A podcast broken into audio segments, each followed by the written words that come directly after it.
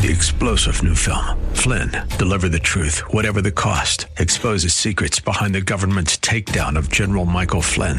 Flynn knew what the intel world had been up to. He ordered the first audit of the use of contractors. This set off alarm bells. He told the truth. He was the most dangerous person for Donald Trump to hire. They had to get rid of Flynn. Flynn, deliver the truth, whatever the cost. Available now. Watch it today. Go to salemnow.com. Salemnow.com.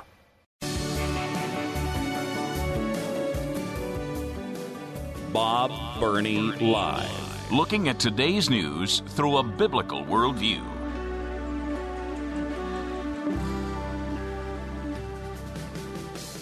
Well, you don't have to be around me long at all to know that I am a lover of Israel. I am a supporter of the nation of Israel. I believe they are God's people. I believe that Israel is God's chosen nation. I believe God has a unique plan for the nation of Israel. I believe that the land of Israel belongs to the Jews because God gave it to them as an unconditional covenant. Now, a lot of the covenants that God gave were conditional, they were if then. If you will do this, I will do this. If you will do this, I will do this. The covenant that God made with Abraham concerning a people, a land, a language, and so forth is not conditional. God said it was an everlasting covenant. So I am an unapologetic admirer, lover of the nation of Israel. I've had the privilege of going three times. Uh, I don't know that I'll ever be able to go back, but I would in a heartbeat. Uh, however, that does not mean that I have supported everything that the government of Israel has done. It doesn't mean that they're infallible. It doesn't mean that they have made mistakes. It doesn't mean that I would support every decision made by the prime minister, the Knesset, and so on and so on and so on. All right. Concerning COVID, the nation of Israel was so unique, so unusual. When it comes to technology, Israel usually leads the world. Uh, take a look at how many Israeli scientists have made major developments, major discoveries, how many um, uh, awards the top, the absolutely top scientific awards in the world are often won by Israeli scientists. Uh, they are leading the world in agriculture. Don't have time to go into it, but the last time I was in Israel, I was absolutely blown away what the nation, the nation of Israel, is doing agriculturally. They're literally leading the world. So, agriculture, technology, the economy, and so forth, and then COVID. Sadly and tragically, the nation of Israel became an example of what not to do. The nation of Israel led the entire world in vaccinations. Of course, we were told here in America, all we got to do is get vaccinated, COVID will be over, done, finished. Yep. Yep, it'll if everybody gets vaccinated, it will be done. We will conquer this thing. Well, Israel had the highest percentage of citizens, and I believe this is correct. I didn't check it again today, but I believe this is correct. For quite some time, Israel led the entire world in the percentage of citizens being vaccinated. Now, you would think that if what we were told was true about vaccinations and so forth, they would have conquered that whole COVID thing two years ago. They didn't. They had several waves go through Israel. So they decided, well, we're going to lock it down. That's the answer. Vaccinations, lockdowns. And so not only did they lead the world in vaccinations, they led the world in lockdowns. They locked their airport down. They said, you can't leave Israel, you can't get into Israel. Even though tourism is the number two source of income in the nation of Israel, they shut down all tourism for months. I mean, their lifeblood is tourism. They said, we don't care. We're going to lock this baby down. And they did. Did it stop the waves of COVID? Uh-uh. No. Stop the hospitalization? Eh, no. Stop the deaths? Eh, no. No, not not really. Uh, they did okay, but there were other countries that did far better than the nation of Israel. As far as COVID is concerned, uh, not a real good track record as far as COVID is concerned. Uh, our parent company, Salem, canceled at least one, and if I'm correct, maybe two tours to Israel because you couldn't get in. They were blocking tourists. Now, why did I go through all of that? Because of this headline. COVID, and this is from the Jerusalem Post today. COVID 19 in Israel. Bennett, who is the new prime minister, he replaced Benjamin Netanyahu. So, again, back to the headline COVID 19 in Israel. Bennett may soon remove all restrictions in Israel. That's good news. It's good news for the Israeli people. It's good news for the millions of people who are waiting to go to Israel on a tour. Uh, again, quoting the headline, the number of school children in quarantine. Yeah, they were very draconian with the kids concerning COVID as well. Uh, the number of school children in quarantine has fallen dramatically over the last few weeks due to the new government testing system.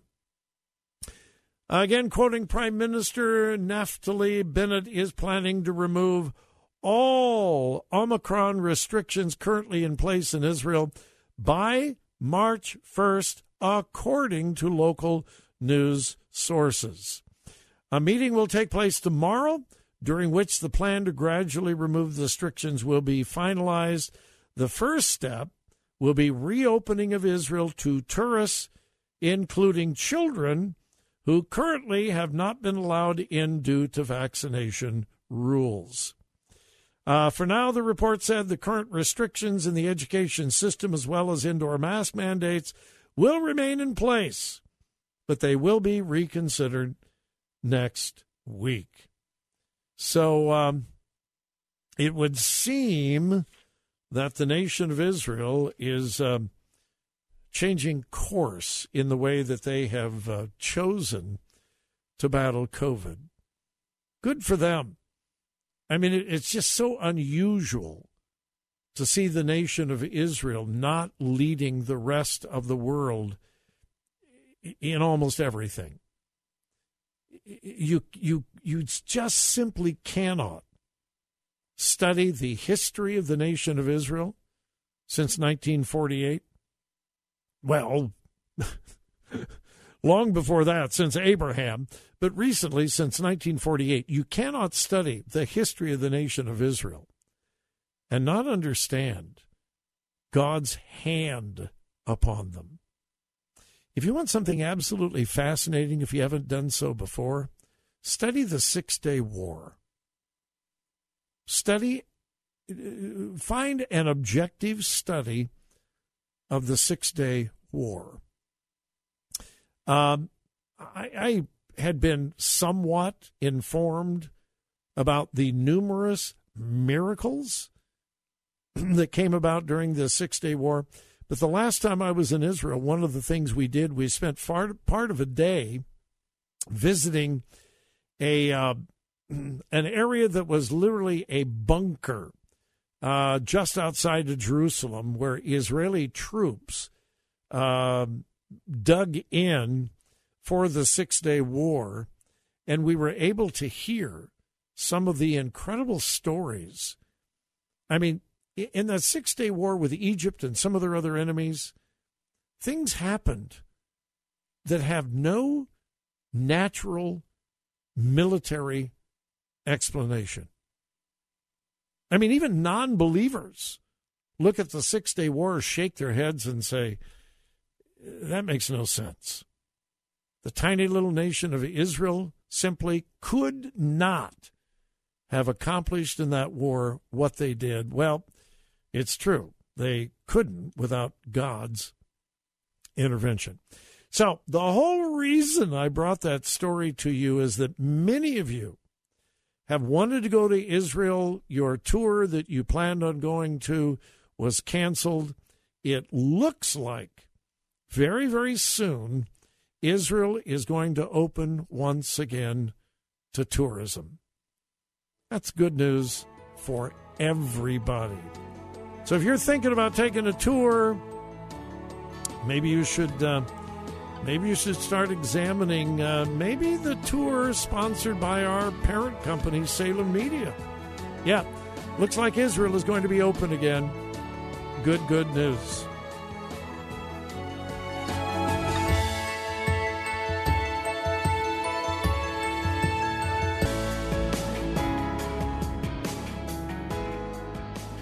Talk radio that makes a difference. Makes a difference. This is Bob Burney Live. Well, I try to deal with topics that appeal to the overwhelming majority of my audience. I realize that on any given topic, there are some people who just don't care. But I am going to depart and realize that a whole lot of you really don't care about what I'm going to tell you. But, well, I am a car guy, okay? I know I don't own any exotic cars, never have, probably never will, but I've always been a car guy. My dad was a car guy. Oh, my goodness. Uh, now, this is the honest truth. I personally, me, I bought and sold, I believe, either four or five cars before I got my driver's license. it's true. My dad was always hanging around used car lots. Oh, my goodness. And uh, so I, I bought and sold myself personally either four or five cars before I got my driver's license. Ask my wife. Well, no, don't ask my wife because it'll bring up very bad memories. when uh, when we first got married, uh, well, we bought and sold a whole bunch of cars, and we spent a lot of time in the early days of our marriage hanging out at car lots, driving this car, that car, turning in this car, trading it in, buying another one. Yeah, I, fi- I, I finally got over that, but I'm still a car guy. And I realize we have car guys in the audience and maybe some car gals. So I just want to pass this on to the tiny little percentage.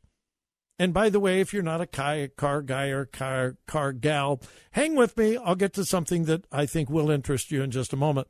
But I just found out the DeLorean is coming back.